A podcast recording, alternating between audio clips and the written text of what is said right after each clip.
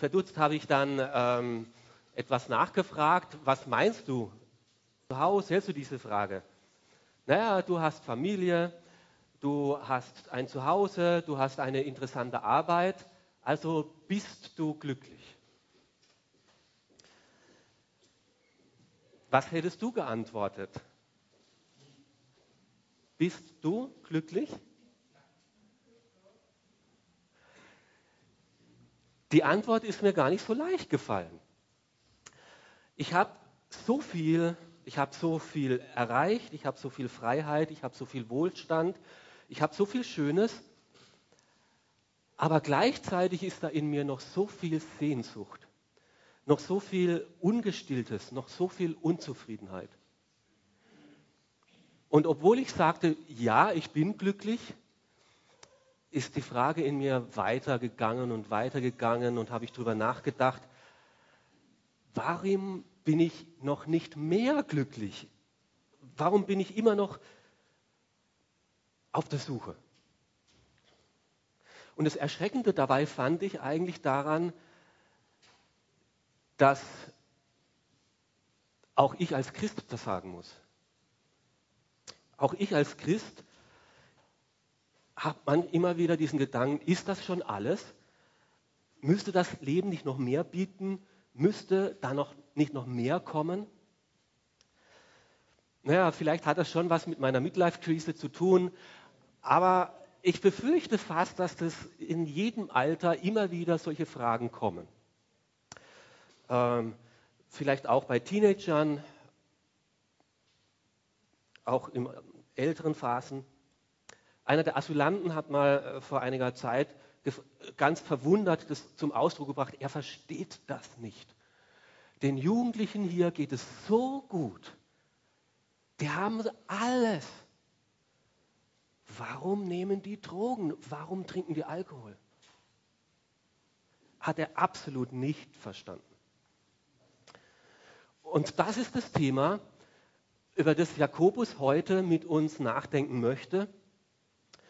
Warum bin ich immer noch nicht glücklich? Und Jakobus ähm, schreibt äh, das im Jakobus in Kapitel 4. Ich lese die Verse 1 bis 3. Jakobus Kapitel 4, die Verse 1 bis 3. Zuerst redet er über das Problem. Trotz alledem gibt es da noch eine ungestillte Sehnsucht. Dann über die tieferen Ursachen, woher das Problem kommt. Und zum Schluss hat er aber auch eine Lösung. Hier zuerst mal das Problem. Woher kommt die Auseinandersetzung unter euch? Woher die Streitigkeiten? Kommt sie nicht daher, dass in euch selbst ein Kampf tobt? Eure eigenen Wünsche führen einen regelrechten Krieg gegen das, was Gott von euch möchte. Ihr tut alles, um eure Gier zu stillen und steht doch mit leeren Händen da. Ihr seid bereit, über Leichen zu gehen, ihr seid erfüllt von Neid und Eifersucht, aber nichts davon bringt euch euren Zielen näher. Ihr streitet und kämpft und trotzdem bekommt ihr nicht, was ihr wollt, weil ihr mit euren Anliegen nicht zu Gott kommt. Und selbst wenn ihr euch an ihn wendet, werden eure Bitte nicht erhört, weil ihr in verwerflicher Absicht bittet. Das Erbetene soll das äh, beitra dazu beitragen, um eure selbstsüchtigen Wünsche zu erfüllen. Ja, Streitereien und äh, Unfriede, Lieblosigkeit und Eigeninteressen gab es wohl auch schon anscheinend gleich in der ersten Gemeinde, in der Gemeinde, in der Jakobus der Gemeindeleiter war. Und das gibt es leider auch noch bis heute. Und das, obwohl Christen ja wissen, das erste und größte Gebot ist, du sollst Gott lieben und deinen Nächsten wie dich selbst. Wir wissen das. Und woher kommen dann dennoch diese Streitereien? Jakobus sagt, diese äußeren Unfrieden und Streitereien, diese Auseinandersetzungen, die haben allzumeist den Ursprung in uns selber, in unserem Innern selbst. Kommt dieser Unfriede nicht daher, dass in euch selbst ein Kampf tobt?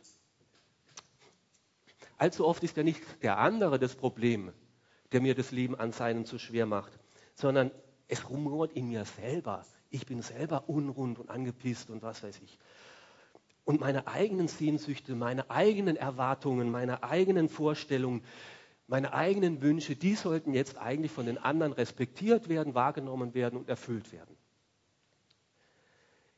Ihr tut alles, um eure Gier zu stillen und steht doch mit leeren Händen da.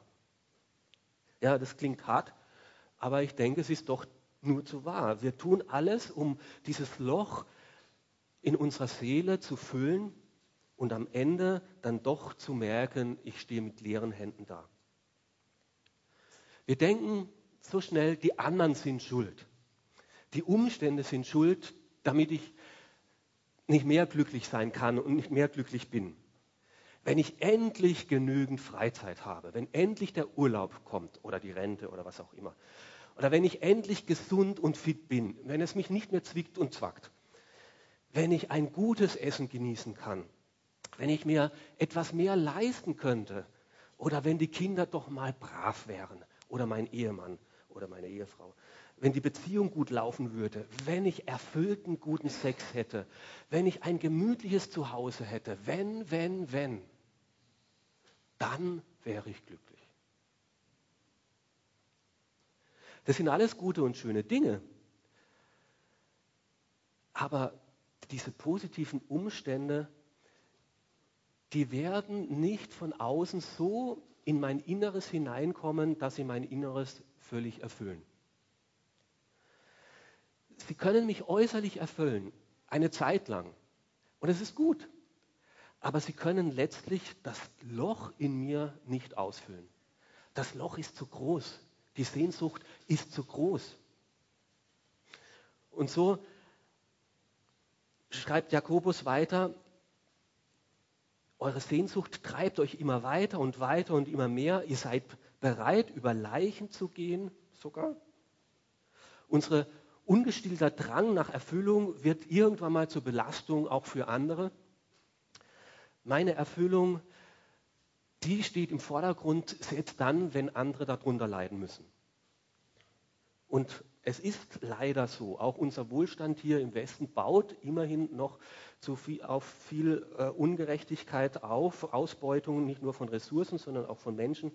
Über Dumpinglöhne und Kinderarbeit bekommen wir günstige Artikel hier zu kaufen. Ja, und wir schottern auch uns ab als Europäer, weil wir unseren Wohlstand für uns selber behalten und sichern wollen.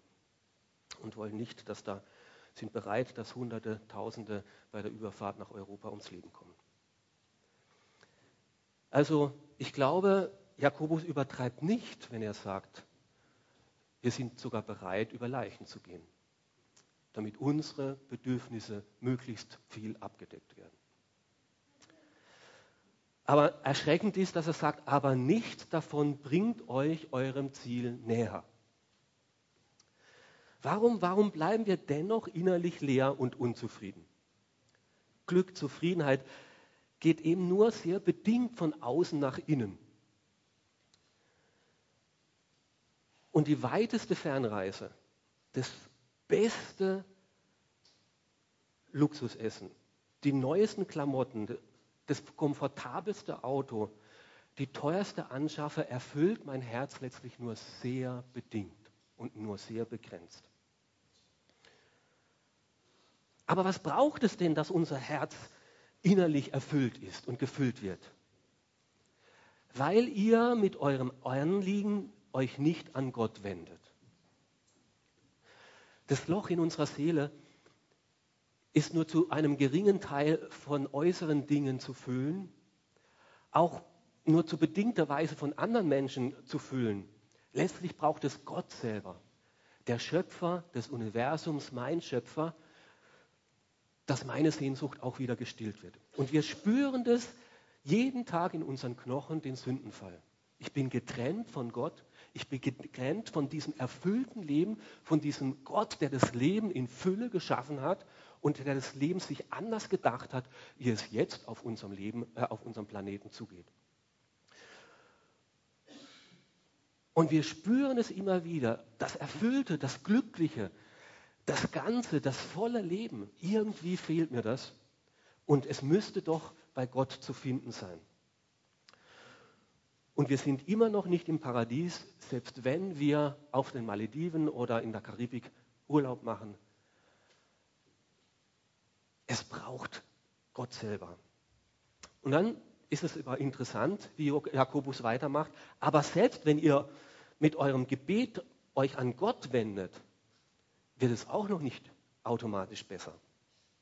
Auch uns als Christen geht es so, die an, an Gott glauben und mit unseren Gebeten zu Gott kommen,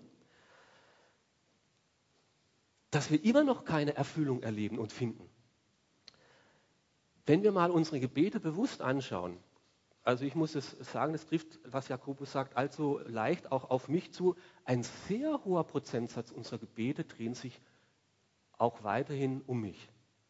Herr, bitte gib mir. Herr, bitte hilf mir. Herr, bitte, ich wünsche mir. Herr, ich brauche.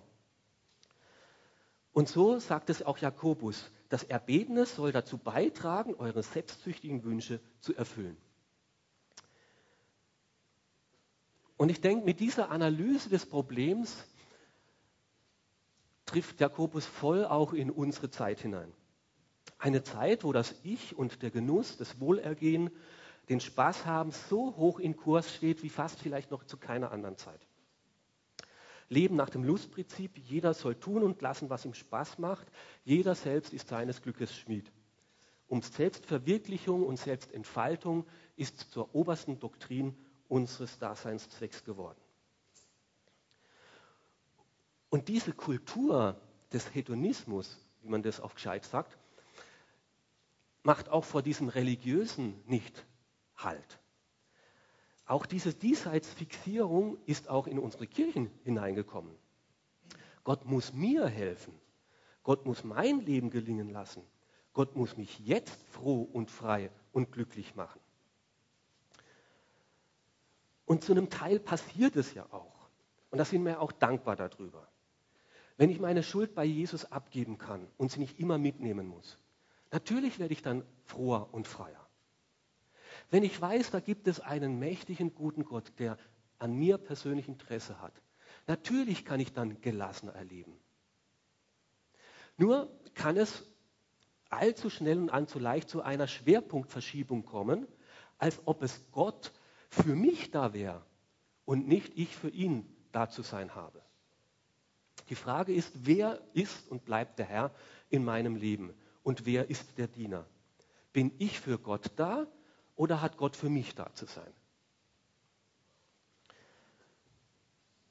Wir können unsere Beziehung zu Gott vielleicht mit einem Restaurantbesuch mal vergleichen, um das ein bisschen darzustellen. Stell dir vor, Du kommst in ein Restaurant, einen richtigen edlen Schuppel, richtig tolles Ambiente, Kerzenlicht und eine richtig schöne Atmosphäre und ein richtig schön reich gedeckter Tisch, mehrere Teller, äh, mehrere, Teller, mehrere Gläser, mehrere Besteck, immer von außen nach innen, ganz einfach. Und du setzt dich da an den Tisch, der für dich reserviert ist. Und die Frage ist, wer sitzt dir gegenüber? Und da gibt es zwei Möglichkeiten. Entweder sitzt Gott, dein Herr und Freund, als Gastgeber gegenüber. Und er genießt das gemeinsam, das Essen, und er redet miteinander, ihr freut euch an der Gemeinschaft, an der Beziehung. Und er redet mit einer Haltung der Dankbarkeit und der Verbundenheit miteinander. Oder das gleiche Restaurant, der gleiche Tisch, und dir gegenüber sitzt auf dem Platz gegenüber dein eigenes Ego mit deinen selbstsüchtigen Wünschen. Und Gott muss die Rolle des Kellners einnehmen, der im Raum ist und am Rande steht und ständig auf dich zu schauen hast, dass es dir wohl gut geht. Und wenn er seine Sache wirklich sehr gut macht, dann kriegt er auch ein Trinkgeld von dir. Dann bist du auch dankbar und freust dich über, dass Gott das tut, was du von ihm erwartest. Nur diese Konsumhaltung hat mit Liebe und Ehrfurcht natürlich nichts zu tun. Und wir merken bei diesem Bild, so kann man mit Gott nicht umgehen. So hätte ich ihn gerne, aber so ist er nicht. Und theoretisch ist uns das ja auch klar. Nur im Alltag kommt es dann immer wieder durcheinander. Ein gläubiger Freund hat mir mal erzählt, wir waren zusammengesessen, er war sehr niedergeschlagen von seinen Problemen. Die Probleme gingen um Geld, gingen um äh, Ja, um finanzielle Not, um sein Versagen. Er war selber auch mit Schuld daran und dass er das nicht versteht, warum Gott das alles zulässt. Und es war wirklich schwierig. Der Zusammenbruch seines Geschäftes hat jetzt für die Familie wirklich eine finanzielle Belastung bedeutet. Und er hat so ähnlich gesagt, nicht, dass ich jetzt nicht mehr an Gott glaube. Was ich im Glück nicht verstehen kann, ist, warum er so viel Unglück in meinem Leben zulässt. Und wenn er nicht mehr Interesse hat, dass es uns gut geht, wie ich Interesse habe, für meine Familie zu sorgen, dann weiß ich nicht mehr, ob ich mit diesem Gott, ob ich ihn wirklich mag. Was soll man auf so eine Frage sagen? Oder so eine, auf der einen Seite kann man es ja nur zu gut verstehen. Wenn jemand Leid hat und Not hat und sagt, ich habe da einen großen Gott, der alles möglich machen kann, Gott, warum? Warum lässt du das zu? Warum ist das so? Warum hilfst du uns nicht konkreter, spürbarer? Warum greifst du nicht ein? Aber auf der anderen Seite bedeutet ja diese Aussage meines Freundes so, ich glaube an Gott nur so lange, wie es mir dabei gut geht. Nur so lange, wie er mir hilft, dass ich ein bequemes, gutes, angenehmes habe, nur so lange ist er mein Gott. Und kommt, bekommt Gott den Platz an meinem Tisch in meinem Leben nur so lange, wie dass er für mich und meine Bedürfnisse sorgt? Wir merken, die Freundschaft mit der Welt kann sehr schleichend in unseren Glauben und unser Leben hineinkommen, dass wir uns von der Freundschaft mit Gott dadurch lösen. Und genau darum geht es Jakobus, wenn er jetzt in den Versen 4 bis 6 weiterfährt, wo er von diesen Problembeschreibungen jetzt auf die tieferen Ursachen kommt. Die Ursachen. Wir suchen allzu meist eben an der falschen Stelle. Und ich lese die Verse 4 bis 6. Ihr Treulosen, wie, ein, wie eine Ehebrecherin mit den Bund mit ihrem Mann bricht, so brecht ihr den Bund mit Gott. Ist euch denn nicht bewusst, dass Freundschaft mit der Welt Feindschaft gegenüber Gott bedeutet? Wer also ein Freund der Welt sein will, erweist sich damit als Feind Gottes. Oder meint ihr, die Schrift sagt ohne Grund? Mit leidenschaftlichem Eifer sehnt sich Gott danach, dass der Geist, den er uns Menschen eingepflanzt hat, ihm allein ergeben ist. Aber eben deshalb schenkt Gott uns auch seine Gnade in ganz besonderem Maße. Es heißt ja in der Schrift, den Hochmütigen stellt sich Gott entgegen, aber wer gering von sich denkt, den lässt er seine Gnade erfahren. Der Jakobus sagt hier, die tiefste Ursache dieses Problems der, des Unglücklichseins, trotz so viel haben, dieses immer noch nicht ganz angekommen sein, liegt in uns selber, dass wir einen Bruch mit Gott erlebt haben einen Bruch mit Gott. Jakobus drückt das so aus, ihr seid treulos geworden, ihr seid wie Ehebrecher, ist ziemlich hart und ziemlich krass ausgedrückt, ihr brecht den Bund mit Gott. Es ist so, wie wenn es in einer Ehe schwierig wird, wenn es mit der Beziehung mit Gott schwierig wird, naja, dann suchen wir mal, vielleicht gibt es was anderes, vielleicht gibt es Alternative, vielleicht gibt es weitere schöne Frauen auf diesem Planeten. Warum sich entscheiden? Warum nicht an Gott alleine festhalten und glücklich sein? Es gibt ja so viele andere schöne Dinge, die mich auch noch vielleicht erfüllen und satt machen könnten. So viele andere Annehmlichkeiten. Warum nur Gott, warum nur der Himmel, wenn ich jetzt vielleicht auch woanders glücklich werden kann? Und genau das scheint das Problem zu sein. Gott macht da nicht mit. Er ist wie ein Ehemann, der uns alleine haben möchte. Und er empfindet es wie Ehebruch wenn wir sagen, du reichst mir nicht. Ich will auch woanders suchen. Dabei haben wir doch eigentlich für die Menschen, die jetzt hier sind, die schon eine lebendige Beziehung zu Jesus leben und haben, haben wir doch eigentlich bei unserer Taufe damals gesagt, mein eigenes, altes, selbstbestimmtes Leben lasse ich hinter mir. Das hat nichts Gutes hervorgebracht. Und jetzt lebe ich unter Gott in Abhängigkeit von ihm, mit ihm als Herrn. Haben wir doch eigentlich gesagt. Und sind mit Gott einen Bund eingegangen. Und das nimmt Gott sehr wohl ernst. Und wir singen es auch immer wieder in solchen Liedern, ja, das ist schon ein bisschen älteres, aber die Älteren von uns kennen es ja noch gut. Die Welt liegt hinter mir, das Kreuz liegt vor mir. Haben wir schon lange nicht mehr gesungen, weil es auch so schwer in unsere Zeit hineinpasst. Aber es gibt auch noch ein anderes Lied, was uns auch nicht so leicht über die Lippen geht. Äh, egal was du mir gibst, egal was du mir nimmst, du bist und bleibst mein Gott. Nur dir gehört mein Lob. Wie wahr, aber wie schwer zu leben. Und diese Ursache, dieser Bruch mit Gott, der ist die Ursache, dass wir immer wieder an der falschen Stelle suchen. Ist euch denn nicht bewusst, dass Freundschaft mit dieser Welt Feindschaft gegenüber Gott bedeutet? Und es geht eben nicht beides zugleich. Wir müssen uns schon entscheiden, wo unsere Prioritäten liegen. Wo suche ich letztlich Erfüllung? Wo suche ich Glück? Wo hoffe ich mir Frieden? Wo erhoffe ich mir Zufriedenheit? Das möchte Gott von uns klar wissen. Wo bist du zu Hause? Und auch Jesus hat es schon seinen Jüngern versucht klarzumachen, indem er ihnen gesagt hat, trachte zuerst nach Gott und seinem Reich. Und dann wird das andere alles schon noch dazukommen. Aber das zuerst, das möchte ich bei euch sein.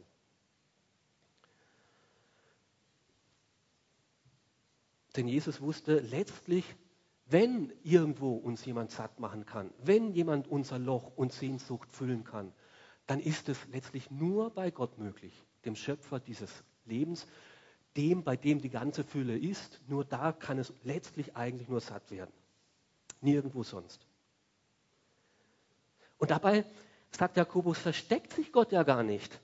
Er will uns ja nahe sein. Er will ja zu uns kommen. Er will bei uns am Tisch sitzen und eine erfüllende Beziehung mit uns leben mit leidenschaftlichem Eifer sehnt sich Gott danach, dass der Geist, den er den Menschen gegeben hat, ihm alleine ausgerichtet ist.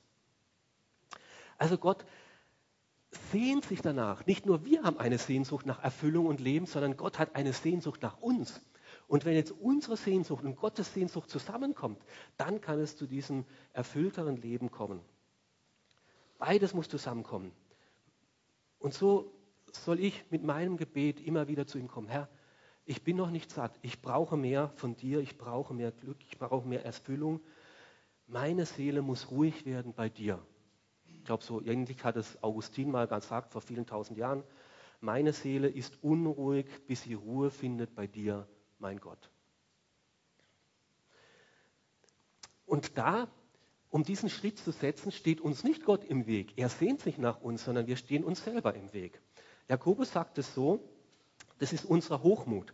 Der Hochmut stellt sich Gott entgegen. Nicht Gott verbirgt sich vor uns, sondern wir wollen nicht so ganz, so bedingungslos uns Gott unterordnen. Hochmut bedeutet, ich bin meines Glückes Schmied. Ich werde schon schauen, dass ich das mit dem Leben schaffe. Ich kriege das schon hin. Ich werde es schon in die Hand nehmen. Und wenn es sein muss, dann halt mit mehr Energie. Und da sagt Gott, dieser Hochmut, der steht dir im Wegen. Und da braucht es eine Einsicht. Was ich bisher alles versucht habe, das reicht nicht. Und wenn ich es noch so sehr wollte und erpressen wollte, ich habe es nicht erreicht. Meine eigenmächtige Sucht, meine Ich-Bezogenheit, die hat mich letztlich nicht glücklich gemacht ich muss demütig werden. Ich muss wirklich kapitulieren und demütig werden. Ich glaube, in einem anderen Lied heißt es, sie suchen, was sie nicht finden, in Liebe und Ehre und Glück, und sie kommen belastet mit Sünden und unbefriedigt zurück. Und das erkennen und sagen, Herr, so ist es und ich muss ein Stück weit das meine Bankrotterklärung vor dir ausbreiten. Ich werde jetzt wirklich demütig vor dir. Und für einen reifen Christen sollen wir dahin kommen, dass nicht zuerst die Verbesserung meiner eigenen Lebensstils, meiner eigenen Wünsche und Vorlieben, dass die im Vordergrund stehen meiner Beziehung zu Gott, sondern dass ich einfach Gott als einfach als Herrn und Heiland anerkenne. Eben wie ich gesagt habe, egal was du mir gibst, egal was du mir nimmst, du bist und bleibst mein Gott. Ich bin nicht mehr hochmütig, der dir befehlen könnte oder vorschreiben sollte, sondern ich bin demütig, ich bin dein Diener, du bist und bleibst mein Gott.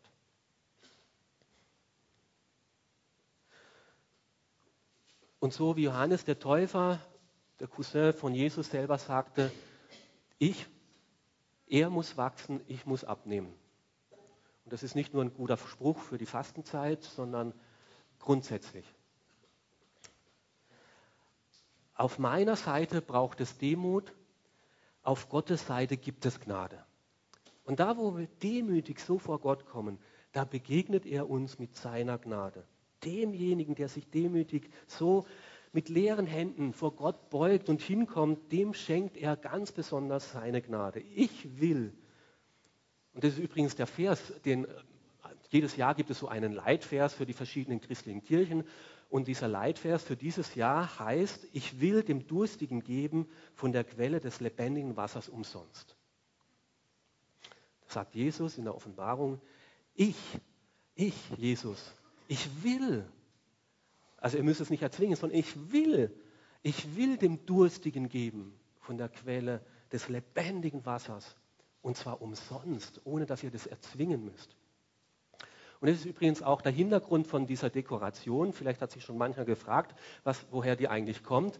Also das soll diesen Jahresvers darstellen, dass wir mit leeren Händen eigentlich vor Gott kommen und zu ihm bitten sollen, Herr, bitte gib mir von diesem lebendigen Wasser umsonst. Hier ist dieses umsonst und hier ist ein Rückblick auf das Alte Testament, auf Mose. Ähm, bei Mose war es nämlich so, dass das, Verfolg, äh, dass das Volk äh, in der Wüste war, äh, das Volk Israel, und sie waren durstig und aus diesem Durst wurde eine hochgradige Unzufriedenheit. Und sie waren mit Gott unzufrieden und mit ihrem Leitung waren sie unzufrieden und sind zu Mose gekommen und haben gesagt, du, wenn du jetzt nicht bald was machst, dann geht es dir ans Leder.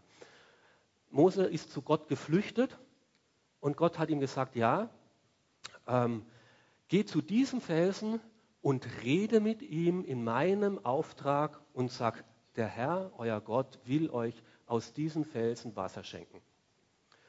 Und Mose in seinem Zorn über das Volk wollte das noch ein bisschen dramatischer machen und er hat seinen Stock, seinen Stock, mit dem er dann auch damals auf das Wasser beim Toten Meer reingeschlagen hat, hat er dann dreimal auf diesen Felsen draufgeschlagen und hat gesagt, seine Wut ein bisschen rausgelassen, wollte es noch ein bisschen dramatisch machen und seinen Eigensinn und Dickköpfigkeit und Hochmut und es ist Wasser rausgekommen.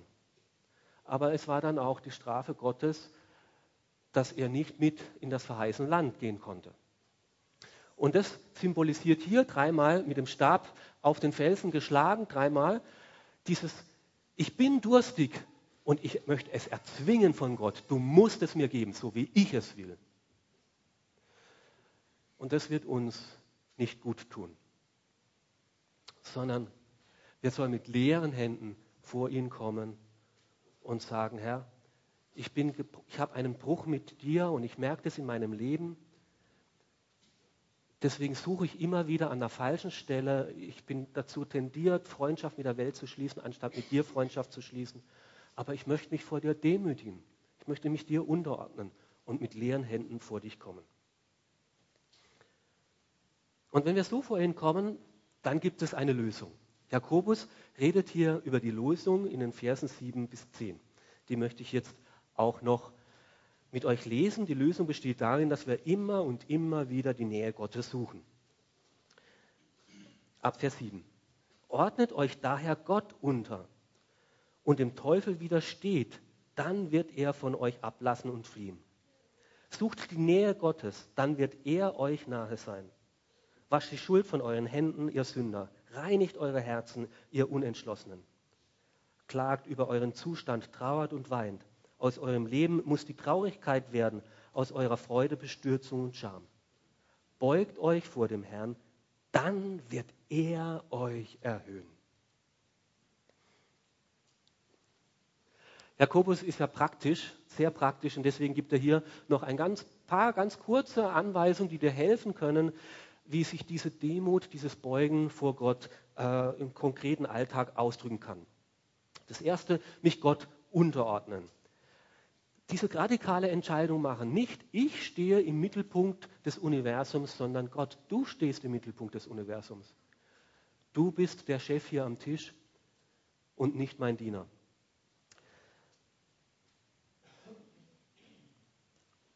Es geht nicht zuerst um mich, sondern es geht um Gott. Und es geht nicht um jetzt und sofort, sondern es geht manches erst in der Ewigkeit. Und Gott, du bist nicht nur mein Coach, du bist nicht nur mein Therapeut, der mir hilft, dass mein Leben gesünder und reicher wird, sondern du bist mein Herr. Du sitzt auf dem Regiestuhl. Du bist der Chef. Und ich binden zu. Nur dich in meine Pläne einbinden lassen, sondern ich möchte bereit sein, mich in deine Pläne einbinden zu lassen. In kleinen wie in großen Entscheidungen möchte ich immer wieder fragen, nicht wie ich will, sondern wie du willst. Das hat Jesus gemacht, auch in schweren Zeiten. Auch als er ihre wurde und Gott, Vater, warum mutest du mir so ein schweres Leben zu? Hat er gesagt, nicht wie ich will, wie du willst. Du hast den Überblick, du weißt es besser mich Gott unterordnen und dann eben dem Teufel widerstehen.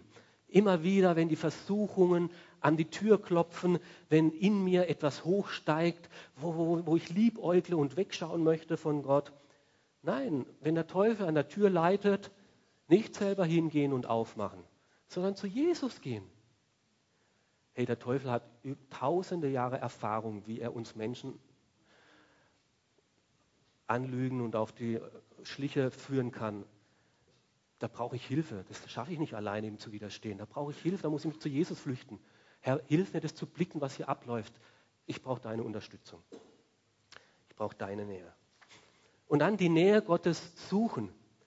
Gerade dann, wenn ich versucht bin, gerade dann, wenn diese Unzufriedenheit in mir hochsteckt, gerade dann, wenn ich das Gefühl habe, Herr, Warum gibt es nicht mehr? Warum ist das Leben auch mit dir als Christ nicht erfüllender und nicht schöner und besser und leichter? Dass wir dann gerade dann uns zu Gott flüchten, weil er gesagt hat, komm her zu mir alle, gerade dann, wenn ihr mühselig und beladen seid. Ich will euch erquicken.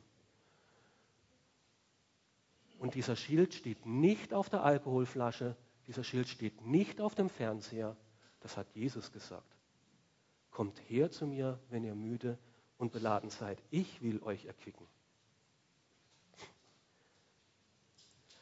Und dann mein Herz in dieser Gegenwart immer wieder reinigen. Es braucht immer wieder diesen Frühjahrsputz, weil das so schnell passiert, dass wir doch dahin kommen, es geht um mich und ich bin der Mittelpunkt meiner Welt. So schnell denken wir, ach, ich freue mich auf den Urlaub, ich freue mich auf das schöne Sonntagsmittagessen, ich freue mich auf den nächsten Film, das nächste Fest und meine Motivation ist das nächste Sportevent und was weiß ich. Und dann einzugestehen, Herr, ich habe schon wieder geglaubt, der Werbung und was weiß ich, dass andere Sachen mich letztlich glücklich machen. Es tut mir leid. Ich muss mich reinigen vor dir. Ich muss zu dir kommen. Und ich möchte immer wieder neu festhalten, letzte Liebe, letzter Freude, letzten Frieden ist bei dir zu finden, weil du der Gott der Liebe bist, der Freude bist und des Frieden bist und immer wieder so vor Gott kommen, Herr, vergib mir meine Sünde, vergib mir meine Unreinheit, wasche mich rein von meiner Schlechtigkeit, von meinem falschen Denken. Ich will, dass meine Seele bei dir zur Ruhe kommt. Und wisst ihr, der Jakobus ist sehr realistisch und sagt, diese Unterordnung, diese ganze radikale Unterordnung, die ist gar nicht so einfach zu finden. Da müssen wir nämlich schon ziemlich zerbrochen sein manchmal, ziemlich zur Reue gekommen sein. Es braucht da eine ehrliche Reue, wo ich wirklich sage, ja, ich krieg's wirklich allein nicht hin. Und ich habe es wirklich probiert, von dieser falschen Verhaltensmuster, von dieser Sucht, von dieser Bindung loszukommen. Aber diese Unzufriedenheit, diese Sehnsucht treibt mich immer wieder dahin. Und sie wird und wird nicht gestillt ich, ich habe wirklich Bankrott, ich kriege es nicht hin, an der richtigen Stelle zu suchen.